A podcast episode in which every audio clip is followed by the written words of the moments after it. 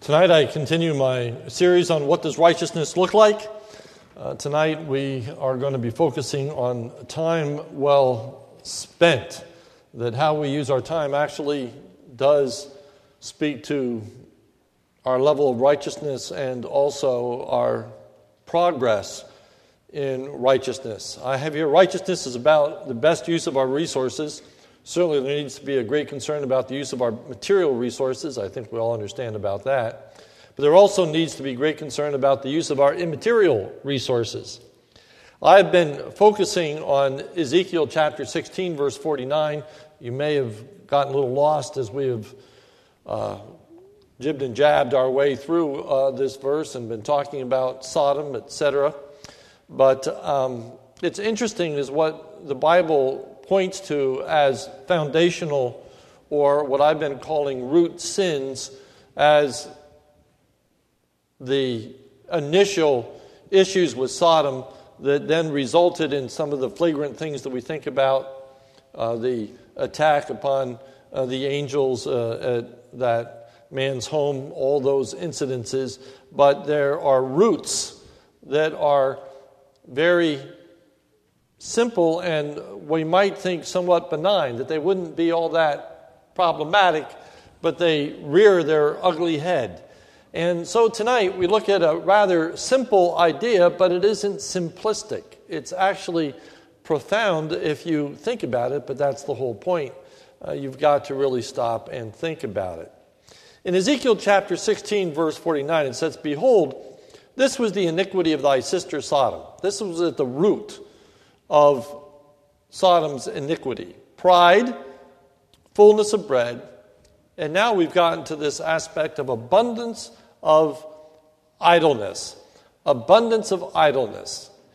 NAS translates it careless ease, and the ESV translates it as prosperous ease. For it is an idleness that comes as a result of prosperity. Because Sodom was rich, they didn't have to spend as much time on work. They didn't have to spend as much time in providing their basic needs. Because they were well to do, because they were prospering, they had an abundance, if you will, of free time. And the issue was how they used that free time. So, last time we were together, I talked about the difference between work and busyness and how there's a tremendous amount of busyness in our society. People don't have time for almost anything because they are so busy. But the question is busy doing what? And so tonight we look at this aspect of time. Time. Theme. Tonight we continue with emphasis as we consider the wise use of time. Our text is Ephesians chapter 6, verses 15 through 18. Look carefully then how you walk, not as unwise, but as wise, making the best use of the time, because the days are evil. Therefore, do not be foolish, but understanding what the will of the Lord is, and do not get drunk with wine, but for that is debauchery, but be filled with the Spirit. So, as we work our way through this text, the first thing we learn is that we need to examine closely how we use our time. Look carefully then how you walk. There are two aspects to this admonition to look carefully how you walk. The first is look carefully where you place your feet. Now, I grew up on a farm, and uh, one of my chores as a boy would be to gather the uh, cows together uh, and bring them in so that they could be milked at night. And you'd always have a few stubborn cows that didn't want to come, and you'd have to go get them. You could stand at the fence and yell, Kobasi, Kobasi, and the vast majority would come. But there would always be a few that you'd have to go get. And uh, one of the things you learn quickly when you live on a farm is you walk through a pasture, you better look where you're stepping. Because if not, you're going to step in a nice big, you can get the picture. All right? So uh, you want to look where you step. That's the idea here. You got to think about what you're doing, okay? Because if you don't think about it, you're going to step into some places that uh, uh, after a while are going to get pretty stinky. So think about what you're doing. And it also has the idea of of tracking your time. Tracking your time. I, uh, how many people have a Fitbit?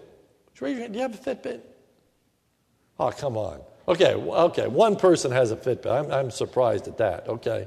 Uh, those are devices where you wear and they, uh, they measure your, your, calories spent in a day, how many steps you've taken, all that uh, kind of stuff. It's the, it's the rage at the moment. Uh, Fitbits. All right. And they measure your steps. Well, I'm saying that uh, we need to measure our time. We need to think about how our time is being spent. Okay? It would be an interesting exercise just to keep track of your time in 15 minute increments for a week and just see how your time is spent. Number two, we must be discerning in the way that we use our time, not as unwise, but as wise. Okay? So think about time as a resource, even as we would think about money as a resource. And one of the first things that you would want to do if you were going to budget your money, if you're going to make a better use of your money, is first of all, you would track where you're spending your money so you can see where it's going. And after you've tracked and seen where your money is spent, how much money is spent on groceries, how much spend, money is spent on mortgage or rent, and you, you track it all out there, and you know after a period of time how your, your money is spent, then you look at that and you say, hmm, is that really where I want to spend my money? Is you might be surprised on how much you spend on junk food or how much you spend on eating out or how much you spend on this or that. And you, and you say, well, I, I wonder if I really want to spend my money that way. Well, the same idea is with time. If you keep track of your time, and after a while you look at that and you say, wow, I really, I, want to, I really wonder if I want to spend my time that way. I really wonder if I want to use that limited commodity in the way that I am using it. All right? So we want to make the best use of our time. So, how do we do that? Number three, we need to be wise if we're going to make the best use of our time. Making the best use of it, NIV says making the most of every opportunity. Ephesians 5:16 says redeeming the time.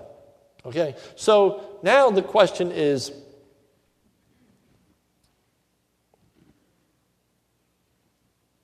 what is the outcome of the spending of my time? How beneficial is it? A, we should be productive instead of wasting time, all right? We don't want to waste time. We want to be productive, and we should be making the most of our time instead of killing time. Those are two kinds of time that obviously we don't want to engage in. We don't want to waste time, and we don't want to kill time. We want to make the best use of our time. Uh, and now, I'm bridging to the next idea that the days are evil. Okay? If we look at our society and time, we can learn some important things. Okay? How times have changed, for example. Okay? Now, I'm beginning to feel more and more like an old fuddy duddy. Okay? The, the good old days, you know. Uh, but it really is amazing in some of the changes that have taken place in my lifetime.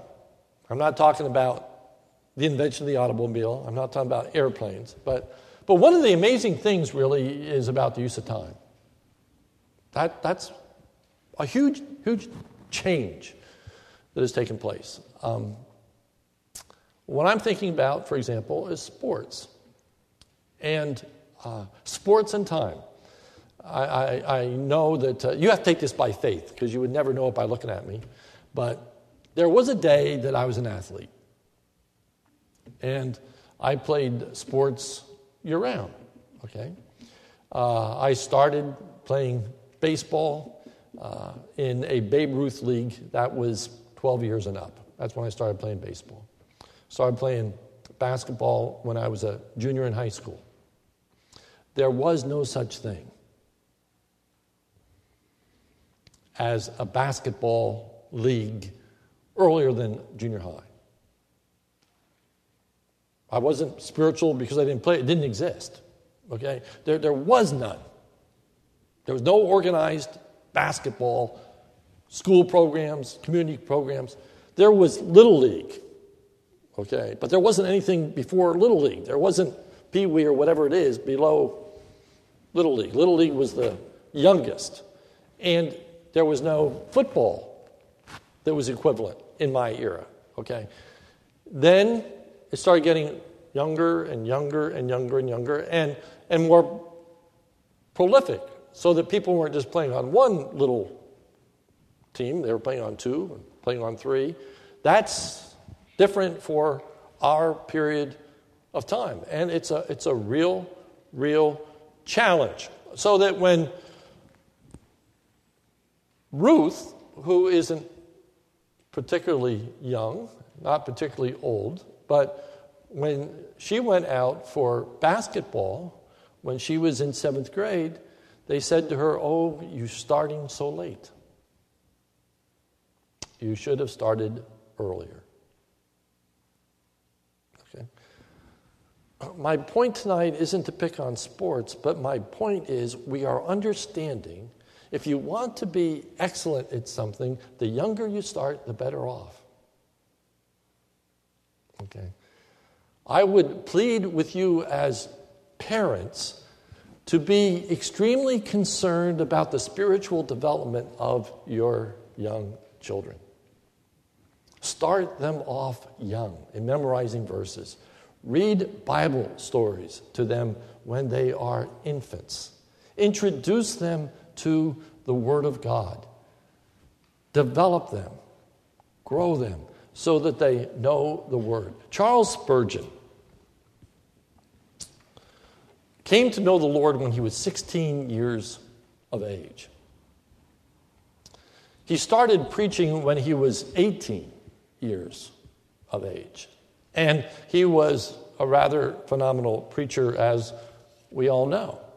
And certainly he was gifted. There is absolutely no question about that. But one of the things that he was asked is how could he preach so well at 18, only having been converted when he was 16? And Charles Spurgeon's response was that he felt sorry for anyone who wanted to enter the ministry and then begin to learn the Bible. He had been taught the scriptures from infancy. He had memorized large portions of scripture even before he was converted. His parents were very concerned with his spiritual development. And even though he didn't come to know the Lord, he knew the Bible verses. And when he came to know the Lord, all of that training, all of that experience, he was ready to use. Okay? what has happened with sports? The exact, exact opposite has, has developed in the spiritual realm. Okay? Where to really excel in sports, you have to start younger and younger because the competition is so great. Unfortunately, to excel in Bible knowledge and understanding, you can start pretty late in life by today's standards because such little is known. When, uh, for uh, five years, I was uh, chairman of the uh, curriculum committee of Biblical Seminary. I chaired the committee that overlooked what the curriculum was going to be for its entire program the MA, the MDiv, and the DMin. And we looked at our curriculum. And every year there was a lament that the students were coming in with less and less Bible knowledge and background. And the question is, how are we going to overcome that? What were we going to do? We wrestled with are we going to have propedeutic uh, classes? Propedeutic classes are classes in which people are required to take in which you get no credit. Okay? And we were saying, we were seeing that people were coming in with such a, a lack of Bible, basic Bible knowledge, that we didn't want to give them credit to bring them up to speed. We didn't want to waste their education on teaching them just basic Bible truths because they were coming from churches, they were coming from backgrounds in which they were ignorant of the scriptures. We were teaching them Greek, we were teaching them Hebrew. They need to know those things, but they also need to know the Bible. And they didn't know it. We need to be concerned about how we are spending our time making the most of every opportunity. Four, we must be discerning in how we use our time because we are surrounded by temptations that corrupt us. Ephesians 5:16 says because the days are evil. And so wherein does that evil exist? 2 Timothy 3:1. But understand this, in the last days there will come times of difficulty. Why? Why? For people will be lovers of self. You're probably going to get tired of hearing me say this, but I'm on a routine now that till the day I die, I am going to emphasize that the basic teaching of Scripture is about loving God and loving others. And I'm seeing that more and more just fly off the pages of Scripture and see its relevance. For people will be lovers of self. Okay? I think that that is a very pervasive influence of our society today.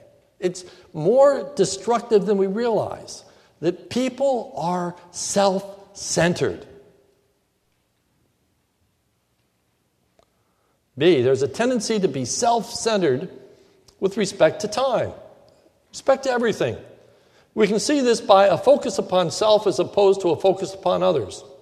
Self centered conversations. Selfies. Okay? Just people taking pictures of themselves and posting them. That's a phenomena of our day and age. Okay?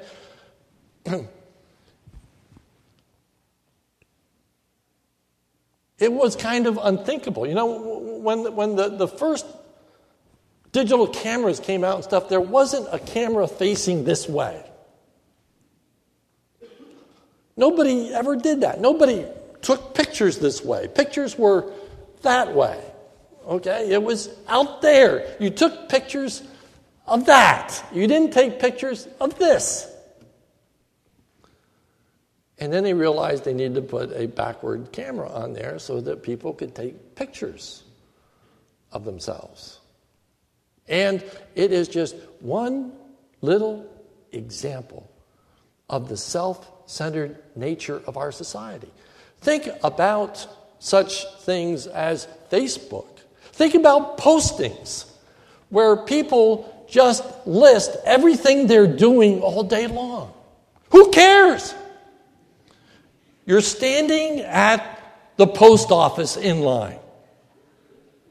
The world needs to know that. The world needs to know that I just had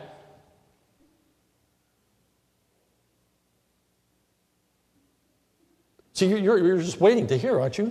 You, you, you want to know what I had for breakfast, okay? Okay, I won't make you wait any longer. I had eggs this morning for breakfast, okay? So we post, we had eggs for breakfast, okay? It's about us.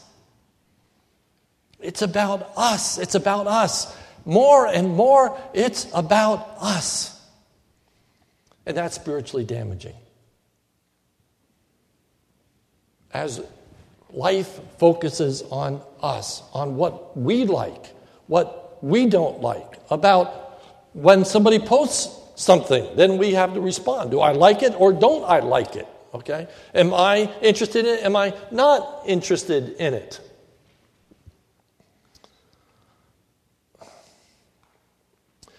But you see, that creates a bigger issue. There's an ever increasing desire to draw attention to ourselves.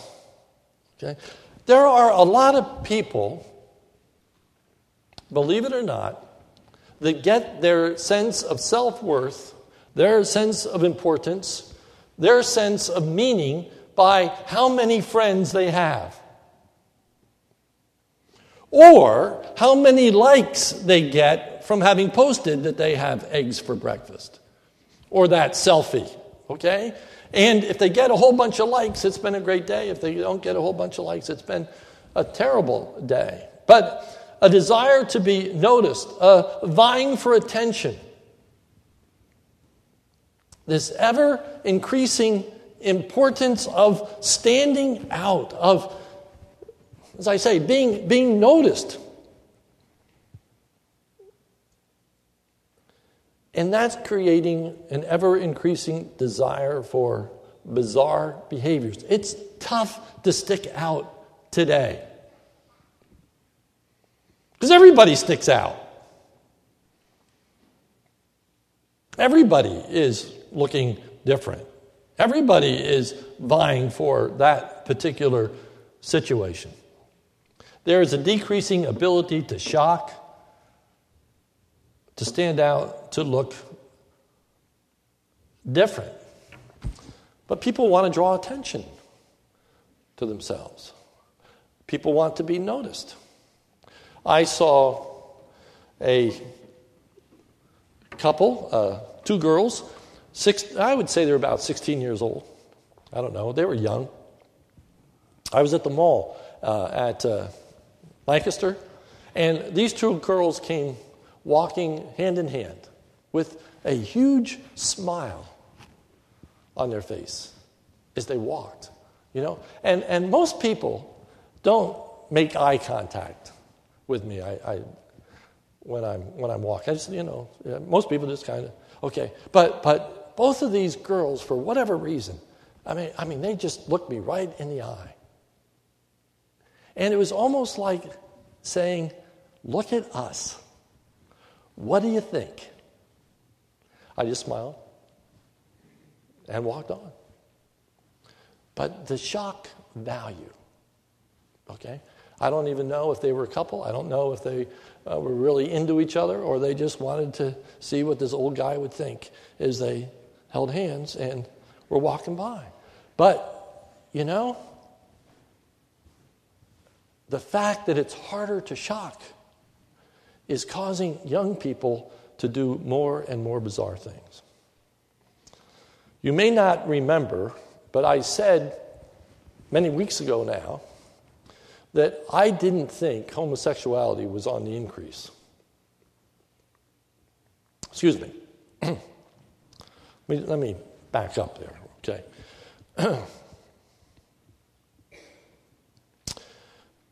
Homosexuality, in its practice, I think, is on the increase. increase. And I said anecdotally that I think that demonstrates not that it's purely a hormonal uh, aspect, but, but it's part of this desire to shock. It's a part of the desire of boredom. People have become so involved sexually that they've gotten bored. It's tough to experiment anymore. They've tried everything. And now that they've tried and experienced everything with their own, with the opposite sex, now they're trying and experimenting with their own sex. It's also hard to shock people anymore with behaviors that are being done with the opposite sex. Now, if you really want to shock somebody, you've got to do it with the other sex. And that's becoming less shocking. And what I said, and two people came up to me and they, they were kind of amazed, but they said, you know, we just kind of encountered what you were talking about bestiality, sex with animals is now becoming a bigger thing. Where does that come from? You say, wow, you moved from right use of time to having sex with animals? There's a lot of dots in between, but believe it or not, there's a connection. The scripture starts with Sodom by idleness. Okay? What you think about, what you give yourself to what you are involved in.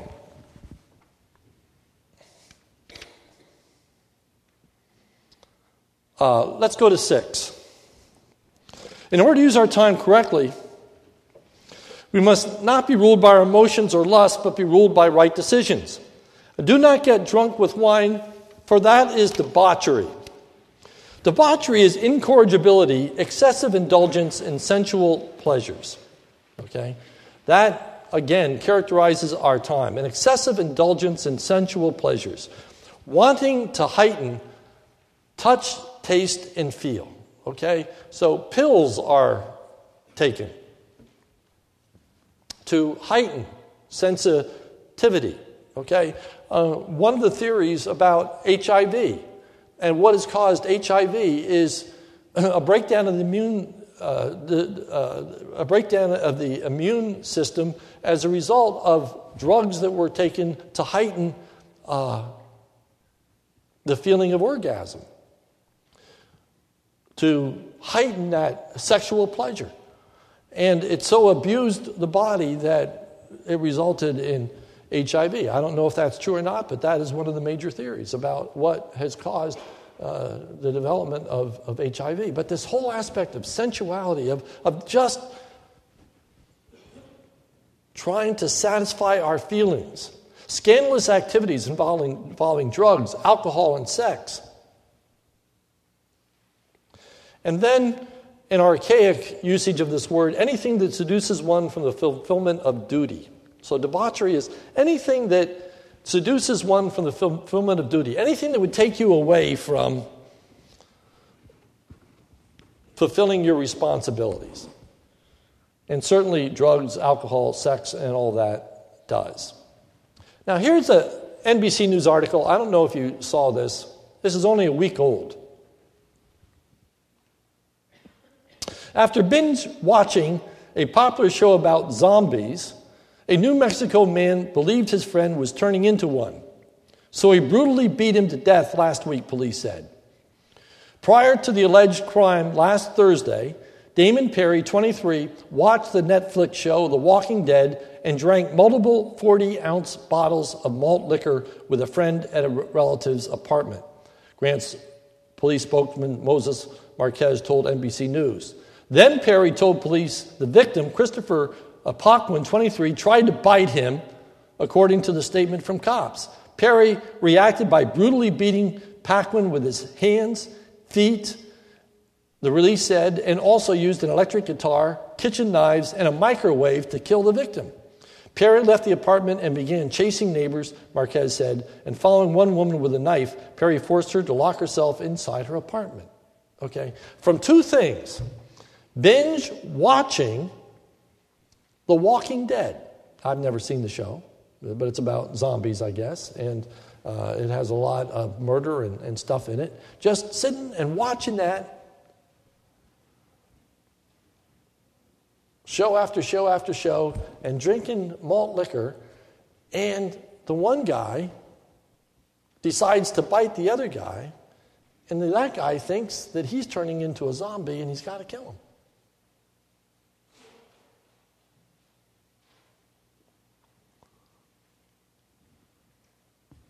You say, wow, but, that, but that's a pretty out there example. Yeah, it is. It's a pretty out there example. But what it demonstrates is that it matters about what we think about and what we are giving ourselves to. People are responding more and more to their emotions and less and less to their intellect not making wise decisions, making emotional decisions, making impulsive decisions, making decisions about what feels good, what's going to satisfy them, what's going to bring them pleasure.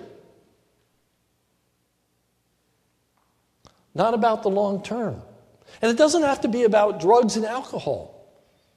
It can be a little thing, like for a diabetic, to think about am I going to eat that piece of candy now? And then four hours have to struggle with my sugar level and the ultimate outcomes of that, or do I just not eat that piece of candy now? Simple little decisions make huge impacts on our life. We really do need to think about what we think about. We really do need to think about our priorities. We really do need to think beyond today and tomorrow and even the next day or even the next year. The psalmist says, Teach us to number our days that we may apply our hearts unto wisdom. Teach us to number our days, to, to think about the fact that the Lord has given us three score years and ten, 70 years. Where do you want to be five years from now? Where do you want to be 10 years from now? Where do you want to be 20 years from now? Okay? Are the things that we are having our 10 year olds do, is that going to matter when they're 30?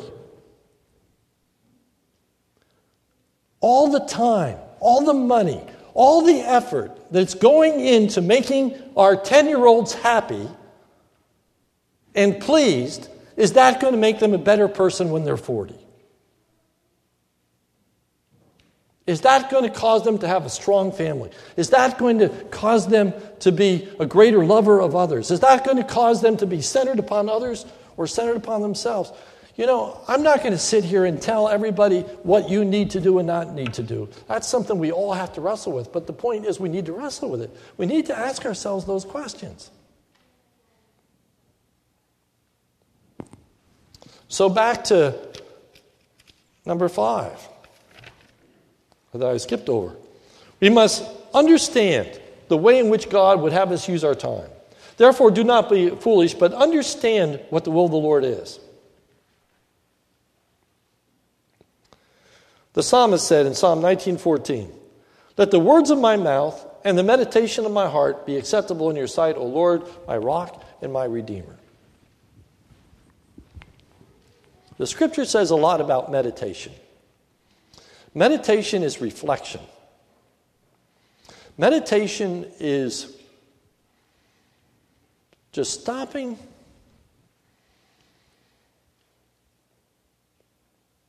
and thinking and ruminating on God's truth. Okay? Um, again, growing up on a farm we had cows. And uh, if you ever have seen a cow, okay, they're usually going like this.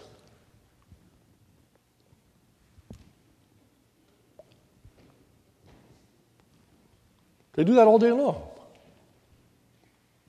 It's called chewing their cud. A little anatomy lesson. A cow has four stomachs. And in order to digest their food and to develop all the nutrients from it, they actually swallow the, the hay, the grain, whatever it is, and uh, the body does its work on the enzymes and stuff, and then they vomit it up, if you will, into their mouth, and they chew on it and they swallow it again, and then they vomit up and chew it on it again and swallow it again. It's a digestive process. That is the image the scripture uses for meditation. It's chewing on the Word of God all day long, digesting it, thinking about it, reflecting on it, meditating on it. Now, I, I know your life and, and my life are different, and I, and I have opportunities that you don't have. But one thing I can tell you is to get a lot of what I get from the scriptures. I just have to sit and think about it. I, I, look at, I look at a verse and I think about each word in the verse. I try to think about where those words are found elsewhere in the scripture. I try to think about our society. I, I just sit and think about what is the relevance of this? How can I apply this? And it's amazing, after six, seven, eight hours, how much more I get from it than the first hour that I thought about it. There's a tendency eventually for the light to go on, and I, I see so much more. All I'm saying to you is there is such great value in meditating, thinking upon the scriptures. And one of the aspects of the days being evil, and I'm not against technology, believe me, it's a, it's a huge advantage. Uh, I, I love computers. I'm thankful for Bible programs. It's made the study of the scripture much easier, much more in depth. There is so much good, okay? But, but, but, it's also can be an incredible time waster of just playing games, just looking at videos, just putting your mind in neutral and just wasting and killing time. And I just really encourage you to think about how much time you're spending and are there better, more productive ways in which we could spend our time that would prove to be incredibly valuable, uplifting, morally strengthening, uh, cause us to be more discerning, uh, to think more carefully about our decisions so that we are less emotional, less impulsive, uh, that uh, we prepare ourselves, think ahead of how we're going to respond, you know, to what people say, to the temptation I'm going to face. What, I'm, what am I going to say to this person? What am I going to do when I'm faced with this particular problem? How am I going to handle it? praying and asking God. The thing that we didn't look at here is the last one. Seven, in order to use our time correctly, ultimately we must be ruled by the Holy Spirit. Do not get drunk with wine, for that is debauchery, but be filled with the Holy Spirit. The analogy here is that wine causes us to do things that we wouldn't do. Okay? People that are drunk do things that they wouldn't do if they weren't drunk. We talk about happy drunks. Those are the people that put the light shade on their head and act silly. And there are miserable drunks. Those are the people that get in fights in bars. And they lose their inhibitions, they lose their restraints. That's why so much sexual activity occurs when people are drunk. That's why People give people date drugs. That's this whole thing with Bill Cosby, okay, with, with drugging girls so they'll do things they wouldn't do normally, okay? This aspect, the Holy Spirit is in antithesis to that. The idea is by the Holy Spirit, we will do things we wouldn't normally do, but they're good things. Alcohol leads us to do bad things. Holy Spirit leads us to do good things. So rather than give ourselves to alcohol, we want to give ourselves to the Holy Spirit. We want to cultivate the Holy Spirit's activity in our lives. We do that through prayer, we do that through meditation, we do that through the reading of the Word, we do that by asking God to give us wisdom, we do that by asking God to give us discipline, we do that by seeking God to take control of our lives. It's about considering God and all that we are doing. It's a mind thing. It's a mind thing. Let's pray. Our Father, help us in our use of time. Uh, keep us from sin and evil. Help us to realize that the simplest things eventually can get out of control in ways that are just imaginable, unimaginable to us. Uh, help us to realize pornography, all these other things lead to sins that we're going to regret, lifestyles that we don't want. Uh, Lord, help us to take seriously uh, our thought life, the use of our time. Especially, Lord, may we not just focus on ourselves, but may we spend time focusing on others, thinking about their lives, thinking about their needs, thinking about their heartaches, praying for them, encouraging them, helping them. And Lord, in so doing, preserve us in our own lives. We pray in Jesus' name. Amen. Thank you, and you are dismissed.